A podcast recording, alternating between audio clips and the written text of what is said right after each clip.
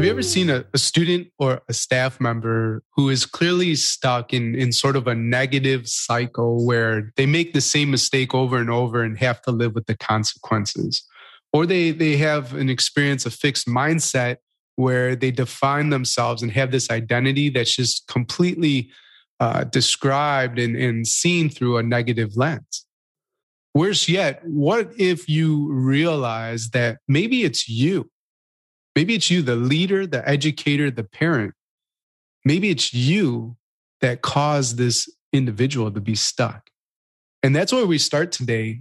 Uh, we have a wonderful conversation that I'm inviting you to listen to with Hannah Beach. And she shares an emotional and gripping story first in this podcast where, as a parent, as a mom, she realized that she was the reason her son was stuck.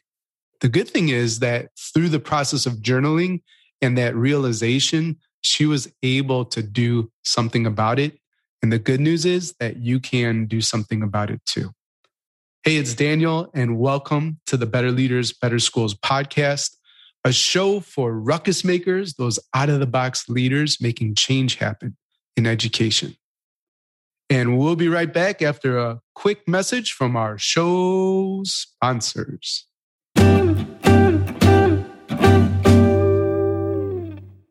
Take the next step in your professional development with Harvard's Certificate in School Management and Leadership. Learn from Harvard Business and Education School faculty while you collaborate with a global network of fellow school leaders. Apply now for our cohorts at betterleadersbetterschools.com forward slash Harvard. That's betterleadersbetterschools.com forward slash Harvard. Better Leaders, Better Schools is brought to you by school leaders like Principal Gutierrez using TeachFX.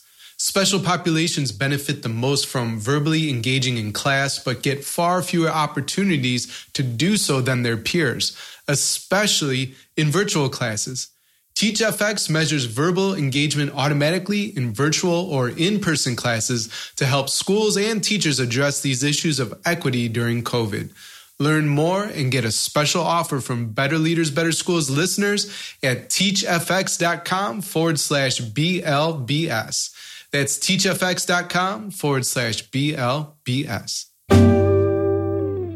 All students have an opportunity to succeed with Organized Binder, who equips educators with a resource to provide stable and consistent learning, whether that's in a distance, hybrid, or traditional educational setting. Learn more at organizedbinder.com.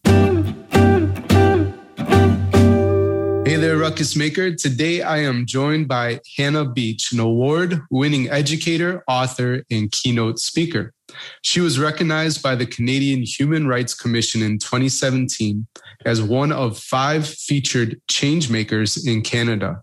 She is the co author of Reclaiming Our Students Why Children Are More Anxious, Aggressive, and Shut Down Than Ever, and What We Can Do About It, which released in April 2020. She delivers professional development services across the country and provides emotional health consulting to schools. Hannah, welcome to the show. Thank you so much. I'm so happy to be here. So I'm really uh, excited to to share this story um, first, and I know you you have a, a personal and I think gripping and emotional story about how we influence kids at times to be stuck in roles uh, and and sometimes influence them believing uh, something about a negative identity. So can we start there? Yeah absolutely. It's it's interesting for me because i came this this lens I have as an educator sort of started for me um, very personally and a very um, a personal story for me as a parent. And it was it was quite a few years ago. My my eldest son's now 28. Thomas is 28, and of course I'm biased because I'm his mom, but he's a just absolutely lovely young man and very gentle and this you know beautiful spirit. And I go back 24 years, and my son was going through an incredibly aggressive patch really, really aggressive. And I had this memory of going for a walk with him and his sister. He was four, almost four, and his sister was two. And we were walking along. It was a really snowy day. and some family had just built a snowman on their front lawn and thomas went up to the snowman and took both hands and pushed the head of the snowman off so hard and the the woman of the uh, who owned the house the mom of the house opened the door and started yelling at us what's wrong with your kid? What's what get your kid some help. My daughters and i spent all morning making this snowman. And my eyes sort of filled with tears in that moment. A because i don't like being yelled at but b because my son was going through an incredibly aggressive patch and it, it sort of it struck a nerve really. It struck a nerve. I had just separated from my children's father and my son's world had been completely turned upside down. And his life as he had known it was different we were in a different home the family configuration felt different and he hadn't yet adapted and he was clearly filled with frustration and this was clearly showing and i started to parent from this place of fear I started to remind him every day Thomas, use your words, not your hands.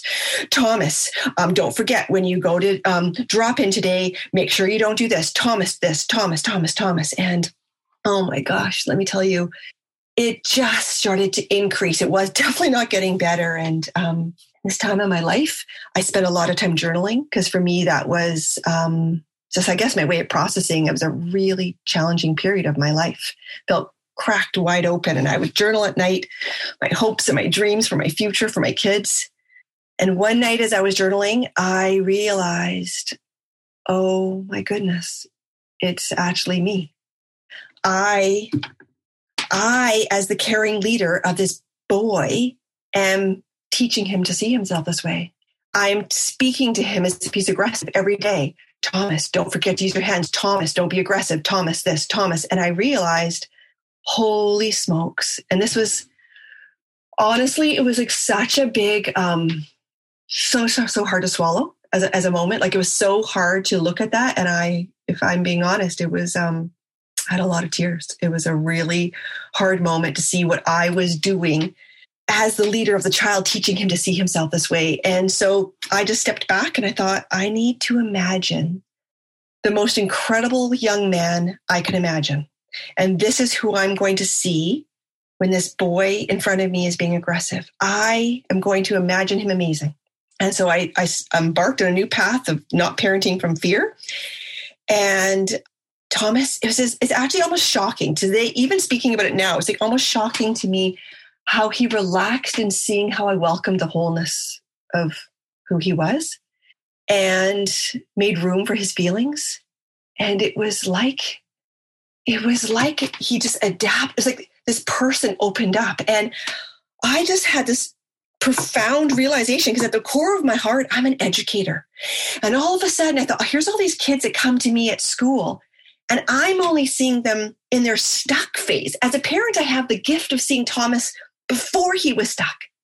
I knew this beautiful, sweet toddler before he got stuck in a period that was, was a challenging. He hadn't adapted yet. He had a lot of change going on. And I was keeping him there. I was keeping him stuck in that role. But I thought, here I am as an educator. I don't have this gift.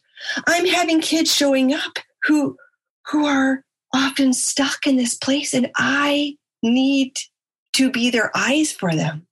I need to help them see themselves through my eyes because I have this capacity to lead them to see themselves differently. And it was absolute profoundly changed my path as an educator when I realized that, like, no, no baby's born bad. Some of us are stuck in, for whatever reason, for whatever lives we've had, for for whatever reflection we've seen on ourselves in the eyes of others. Many children are stuck, and we have an incredible capacity as leaders to help to invite expression, to normalize feelings, and to help children to be the to be a child's eyes for them until they can see their own beauty if that makes sense. I don't know i've been talking a lot here. No, I, it, it, absolutely makes sense. And you know i think even uh, about my start into school leadership right i was content being an amazing classroom teacher you know mm-hmm. uh, my work was fulfilling uh, i was excited to go to school every day. Mm-hmm. Um, and so there was no reason to change you know Yeah. But at some point, my friend DeAndre, uh, he was episode one. So for Ruckus Makers listening, like that was the first episode. We were working out and he just called out my leadership gifts and strengths, right? So yeah. I, I wouldn't say that I was stuck. I was I was happy, right, with where I'm at, but being somebody else's eyes to call forth what the gifts and, and the potential that you see in somebody uh, is an incredible gift back to that person. So that's that's what I'm hearing, and it makes a ton of sense. I have to just pause real quick because I know uh, Thomas is an educator, so I'd love to uh, thank him for his service, and and I also know he listens to the podcast. So yes. Thomas, yeah, you're a ruckus maker, and uh, thank you so much for being a part of our community uh, and uh, making change in education around the world, buddies. So proud of you. Uh, so I just wanted to do that real quick, and and before you know, I, I want to dig deeper into how to call out these gifts in our students, but uh, prior to that, you know, you mentioned, you know, really you had this mirror moment. You you had to sit with this uncomfortable truth where you realized the impact you had on Thomas's life, and you did that through journaling, which is such an incredible just tool to have in your leadership tool belt.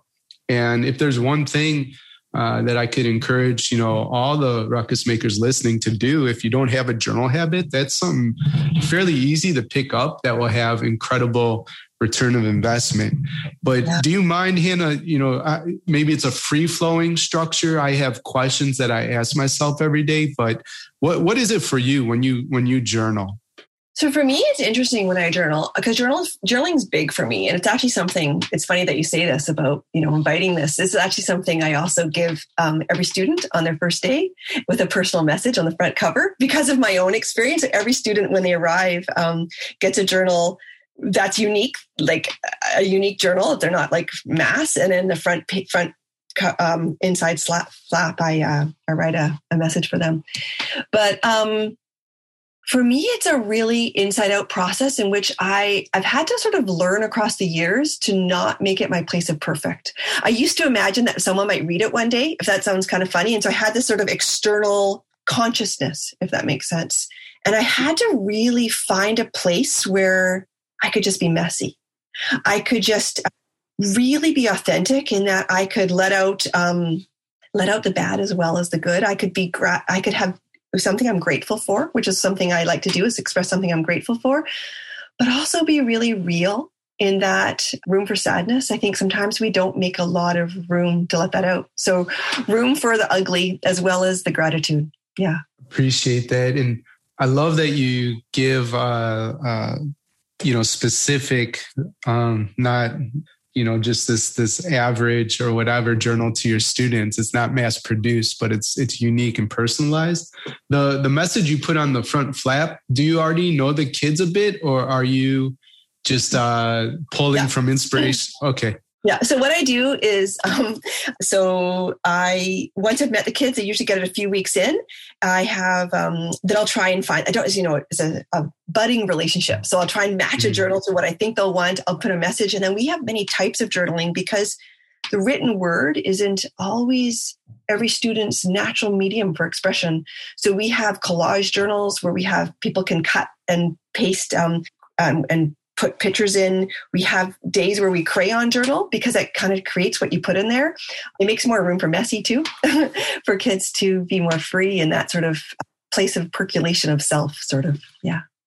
This idea of being somebody else's eyes and, and calling kids to who they are in the future. We heard a bit of that in your story about Thomas, but for the ruckus maker listening who wants to do that, maybe it's a principal who wants to do it with his staff and students, maybe it's a classroom teacher who wants to do it with her students. What what advice would you have to the ruckus maker listening? Yeah, so I think that we can have a profound, absolutely profound impact. Our leadership that children can, you know, look to us and and be led by us. I think one of the tools I use a lot is something called reframing. And so what reframing does is that it looks at the strength of a child in the midst of, of, a perceived failure. So, not at their strengths when they're actually doing well. That's great too. And those are easier to articulate.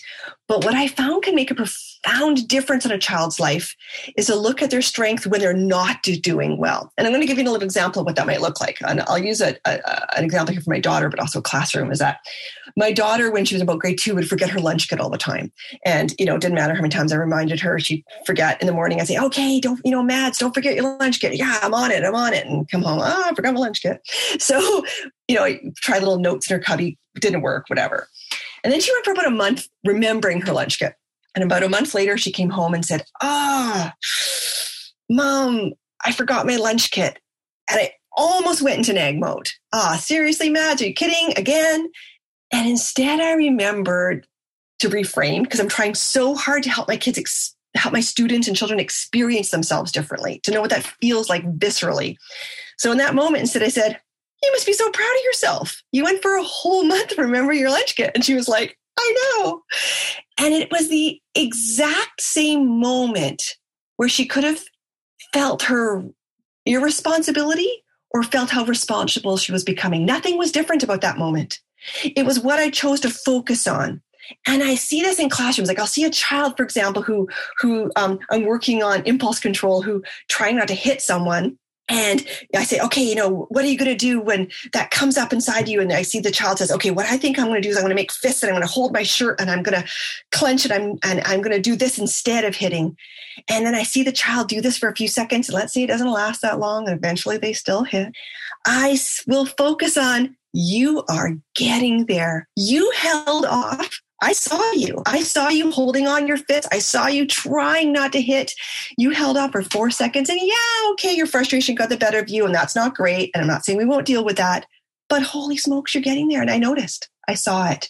So what I'm doing is when the child's experiencing themselves as irresponsible or lacking impulse control or not being caring or all those things, instead of saying, you did it again, you hit, I'll focus on the seconds where they were trying to stop. And I think that what we lean into as people, what our caring leaders reflect back to us of, in our growth for the children that are the most challenged and having so much trouble to developmentally get to the place where we want them to, instead of waiting till they're there and then congratulating them, these tiny little moments in which they can experience their goodness help them grow that goodness if that makes sense yeah. definitely and uh you know it's it's the image I like to use a lot is a coin, right? You can choose what side you look at, but uh, you're, you're, describing the same situation and just uh, choosing, you know, a better perspective to have, one that's more helpful, you know. And people people want to be recognized, right? So if we're just recognizing the bad or when a student makes a mistake, yeah, then it almost becomes just so frustrating. This is my identity. And like you said, I'm stuck. Stuck. Or we, yeah. Or we could say, you know what? I noticed all the good stuff you do too, you know, not just this thing. So that's yeah. super, super helpful before the break i want to i want to talk to you or have you share a story too this is another emotional and gripping story about a, a young uh, female refugee um, that, that you worked with in canada and can you share that for us absolutely so i'm going to call this young woman rose but this is a young woman who came to me in class she she was a, a girl who had been living in iran and her her parents were having, she was just a toddler when this happened. She was three years old. Her parents were having an argument on their balcony and her father was being very aggressive towards her mother. And she says her, her family, her mom says she went in to protect her mom and, and from her father. And her father actually threw her off of the balcony from three stories high. And this young woman was left with physical disabilities and um, intellectual disabilities. Her mother fled with her to a refugee camp in Turkey where they lived for eight years before they were um, came to Canada as refugees. And I started working with this young woman. Um, and she was a, part of the class. And we were at that time exploring a lot of uh, drama. And um, she was in my class. And she, we were doing a lot of social justice work through drama. So we, uh, our class was, you know, doing things on the environment and all these different topics, and kids were exploring these things. And this young woman decided to after being with me for almost three years, so we knew each other very well, we had a very close relationship. She felt very safe with the class, and she decided to create, create her, recreate her story through drama, without words, though, just by acting it out. And it was so, so powerful. It's probably one of my most powerful experiences was watching this group of kids recreate the scene by scene through inquiry-based learning, where they would say, "How could we show her falling? How could we show?" her in pain? How could we show a refugee camp? And they just did it scene by scene. And at the end, it was just this powerful experience. We decided to share it. We were uh, touring a social justice show from schools, and she decided to share it at her school. She was bullied so badly at um, the school. Um, she said, you know, kids, she had quite a limp. She and her facial features were uneven and kids were horrible to her. And I said, Are you sure you're going to be safe to share this? Like, how does this feel? She really wanted to. And at the end of the sharing, which was the most powerful piece, she shared this piece called Each of Us Has a Story about her story. And kids flocked to her. They were so kind. They were hugging her. They were saying, We just didn't know. We just didn't know that this had happened to you. And I I went home that night. I remember talking to my husband. I was so angry And I was trying to figure out why I was so angry. And the class was so angry the next day as we were sitting and talked about this. Instead of us being happy, we were like, what is this? Why is this tweaking us the wrong way? And I realized like they shouldn't have had to know. Like they shouldn't have had to know her story in order to be kind to her. And I thought, what is this about this? Like, like I don't know you well, but I should I don't know when I go to the grocery store, the person at the checkout. I don't know the gas station attendant, but I should, I'm an adult, so I have the um, the breadth of life, I suppose, to know that everybody's had joy, everybody's had pain, everybody has a story, and that I can hold that when I meet people. And I shouldn't have to know those things to be a, to be kind to them. What I realized in that moment is that kids don't seem to know that anymore, and perhaps I was wrong in expecting that, and that we need to be creating these, we need to be creating school environments in which kids come to know this, to know their humanity in a different way. Perhaps because we're a culture that's lost a sense of human connection. We're, we're a culture, a disconnected culture. Perhaps because we only have playdates right now. We're not playing with just the people who happen to be around us in the same ways that we used to. Our culture's changed so much. Perhaps there's so much that we're not attuning to each other naturally in the ways that we used to that we, now we need to be conscious of this as education as educators how can we be bringing our our students to to each other's humanity and it was such a learning lesson for me in how these how play or how emotion how expressive arts how whatever it is that we can do in our classrooms how we need to be coming to one another's humanity because kids weren't picking up on it kids, once they were brought to it, they got it. But they weren't there before that. And I started to see it over and over again with my students with Down syndrome, with my students, all all these stories, I started to realize that kids were not sense not sensing one another's humanity. And instead we have these cultures of not teaching bullying. And this is not about teaching. How do we you can't teach someone to have feelings. Like you can't teach someone to feel. You can model it. You can you can um, script it, but feelings are awakened. Like you can't teach someone to love. Like you can create the conditions in which love can grow. You can create the conditions in which caring can arise in a person. And we need to be conscious of that, I think, in our school systems. We need to be creating ways for kids to connect. And I think that's what the work I was doing in social justice was that this naturally happened when these kids work together and listen to each other's stories collectively, collective storytelling. I didn't have to teach them to be kind. They sensed each other's humanity. There's a big difference there. Big, big difference. Well, I think this is a good uh, point to pause quickly for a message from our sponsors. But when uh, we return, I'd love to hear more about what school leaders can do to create those conditions, right, where where emotions are awakened, where kids naturally sense that it's great to be kind and to feel and, and this kind of stuff. So we'll be right back. Take the next step in your professional development with Harvard's online certificate in school management and leadership. Learn from Harvard faculty without leaving your home. Grow your network with fellow school leaders from around the world as you collaborate in case studies of leaders in education and business. Apply now for our cohorts at betterleadersbetterschools.com forward slash Harvard. That's betterleadersbetterschools.com forward slash Harvard. During COVID, every teacher is a new teacher. That's why innovative school leaders are turning to TeachFX whose virtual PD is equipping thousands of teachers with the skills they need to create engaging, equitable, and rigorous virtual or blended classes. To learn more about TeachFX and get a special offer, visit teachfx.com forward slash BLBS. That's teachfx.com forward slash BLBS. Today's show is brought to you by Organized Binder. Organized Binder develops the skills and habits all students need for success. During these uncertain times of distance learning and hybrid education settings, Organized Binder equips educators with a resource to provide stable and consistent learning routines so that all students have an opportunity to succeed, whether at home or in the classroom. Learn more at organizedbinder.com.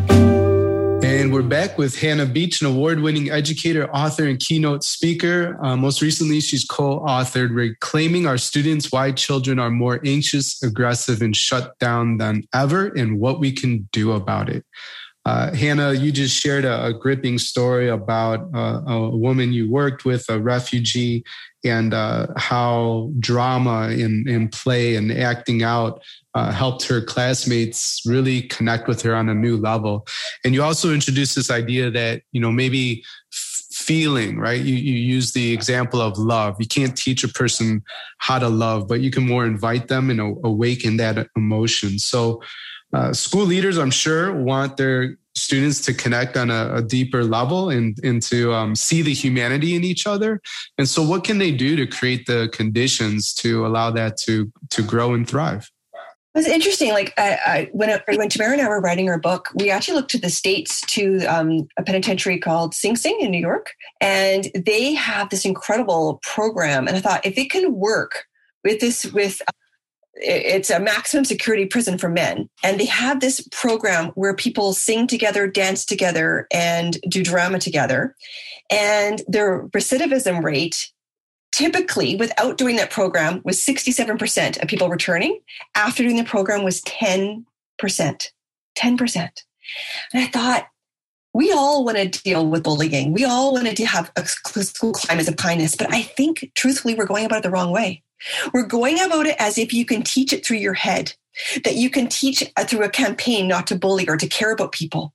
But I think we need to go back to the oldest wisdom. This is why, since the dawn of time, people have sung together, danced together, played together through the arts. We've gathered to watch like plays in ancient Greek times where you'd watch the story of loss or play or tragedy, the human experience played in front of you. And I think that it's more about kind of going back to our old roots and looking at when we were doing this research with this with this um, prison work. People are when we can sense our humanity together. It's not about being taught. It's that all of a sudden you're like I'm. You just notice the humanity because you're singing together or, or creating one another's stories together, no longer do you have to be taught it. It's not something you have to remember. It's therefore it's an inside out process. And I think that that's not that complicated because you don't have to be an expert. You shouldn't have to be an expert to do this. It should be, it's intuitive. If, if we could, stories also help kids um, often to awaken their hearts because they're one step removed. So you might have feelings for a character in a book, for example, it doesn't feel like you're defensive. If you're a really tough person, you have a little guard around your heart, you might feel for the character much more so than if I said to you, How are you feeling? If a person's very defended and they're emotionally, they're like, I'm fine, whatever, I don't care, don't care at all. But you can awaken it more gently when it's not about you. And that's what they're noticing at the prisons. When you're acting out um, other stories, you get the inside out experience of what that feels like without it feeling threatening. You're not talking about you. And these are simple things that we can embed and weave into our classrooms is that we have a lot of kids who are shut down. I mean, we have an epidemic of anxiety, aggression, and shut down, like whatever, don't care, doesn't matter to me.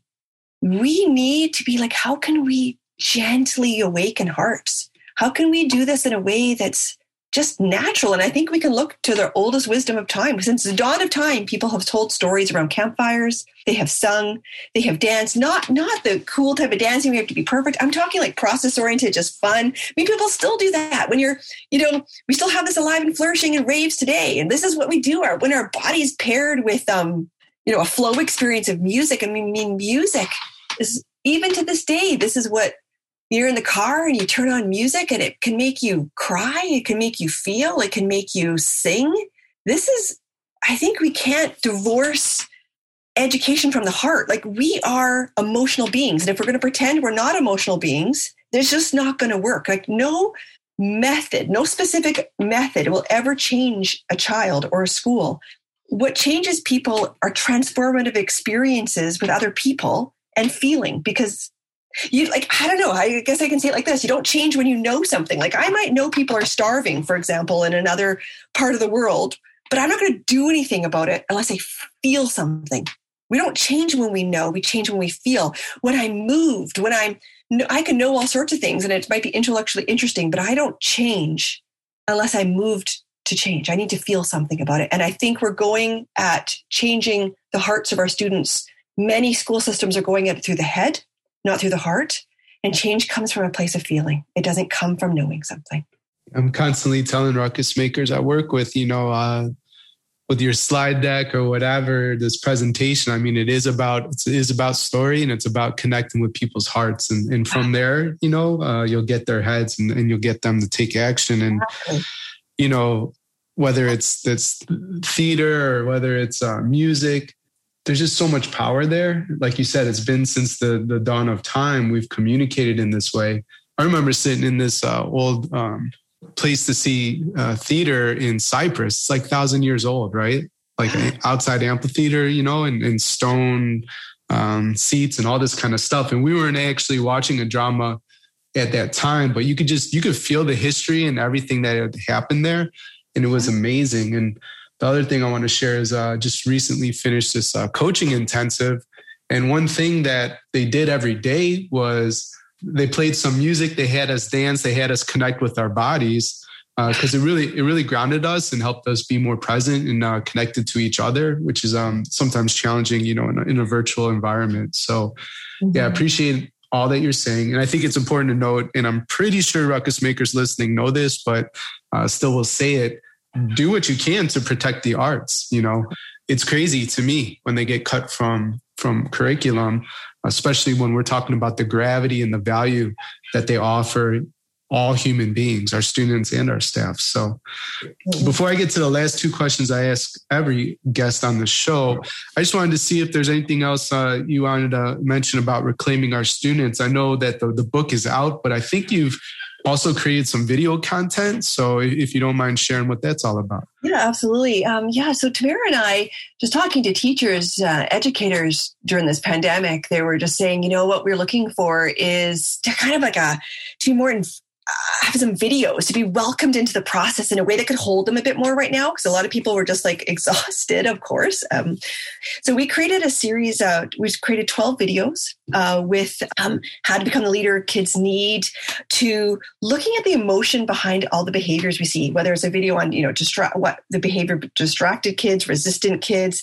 anxious kids aggressive kids and people could take, um, it's a series you could follow along with us for the whole journey, which is 12 weeks, or you could just be, you know what, I'm only interested in shifting the negative identity of my class or my this child. I just want to take this one. So they work as a one of or a series of 12. We wanted it to feel like the content was important, but also that the delivery felt warm, not like not like um, a training video, if that makes sense. We wanted it to be meaningfully welcoming educators into a kind of like a village, like join our village, be part of this sort of process alongside us, uh, bringing back that sort of feeling. So we ran it for 12 weeks with educators all around the world. We filmed it and uh, now we have it on our website. We're bring, basically bringing the book to life through 12, 12 videos. Brilliant. And uh, We'll have that linked up for Ruckus Makers in the show notes. I believe the website's reclaimingourstudents.com. Is that right? That's correct. Yes. Cool. So you can get the uh, the books and access to the videos if that's something you're interested in. Well, Hannah, I reserve these questions for all the guests on the Better Leaders, Better Schools podcast. curious if you could put a message on all school marquees around the world for just a day. What would your message say? Okay, I have a message here. So here we go. Please leave your perfect at the door. We welcome you where you're at. Let's explore together. Now, I needed to have both because half the kids I work with are striving for perfection, which means they're never going to get to the beauty of the kernel of who they are because they're stuck. The other half of the kids don't even try, they're not, you know, striving for perfection. They don't even see themselves as successful at all. So I want to welcome them where they're at. And, and let's explore together because I think that's what it is. It's about entering exploration mode, but doing it together. You're building a school from the ground up. You're not limited by any resources. Your only limitations, your imagination. How would you build your dream school, Hannah? And what would be your top three priorities? Okay, so my dream school, this is a big question. My dream school would interweave all spaces for outdoors and nature and the arts into every classroom. So every classroom would have a large space, even if it was a math room, for drama and movement in case people wanted to dance their math equations, as well as a door to the outside. So, eh, so instead of it being like this is the drama room, this is the nature room, every space is infused with room for expression and the outdoors. It would be attached to a community center. So my building would be attached to a community center in which there would be babies and toddlers coming in as well as senior citizens so that there was mentors as well as children mentoring so that it more modeled and echoed a real life community if that makes sense so that elders could come into the classrooms and read and share their stories and that we would be awakening hearts through the actual experiential living of living together. And i'd also change how people eat together. I think one of the most human ways when we're establishing relationship is how we eat. And I think schools have got it wrong. And when we look at dinner parties and the ways that we celebrate family and we center ourselves by anchoring ourselves every day together at the meal at the table, then we go to school and children eat very quickly separately. And I think we're missing a key way of building relationship and community. I think we have to establish beautiful rituals of music playing and sitting at big round tables and eating eating with with people in a beautiful way. Now, you wanted my top three priorities?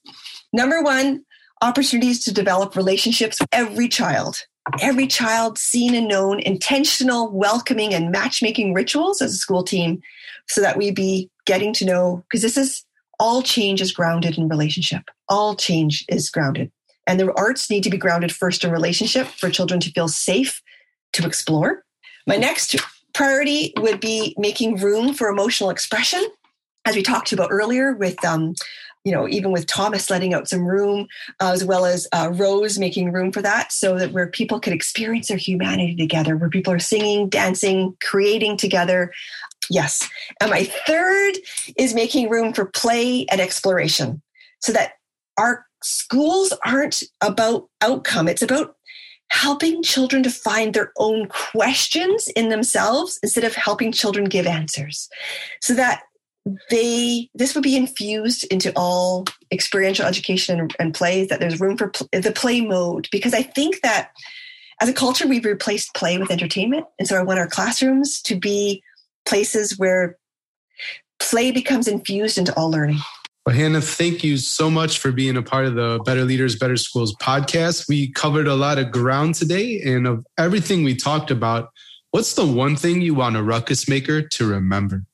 When you light up their hearts, anything is possible. So I think that that's the step one is is relationship, light up their hearts, and then watch it unfold. Thanks for listening to the Better Leaders, Better Schools podcast, Ruckus Maker. If you have a question or would like to connect, my email, daniel at betterleadersbetterschools.com or hit me up on Twitter at Alien Earbud. If the Better Leaders, Better Schools podcast is helping you grow as a school leader, then please help us serve more ruckus makers like you.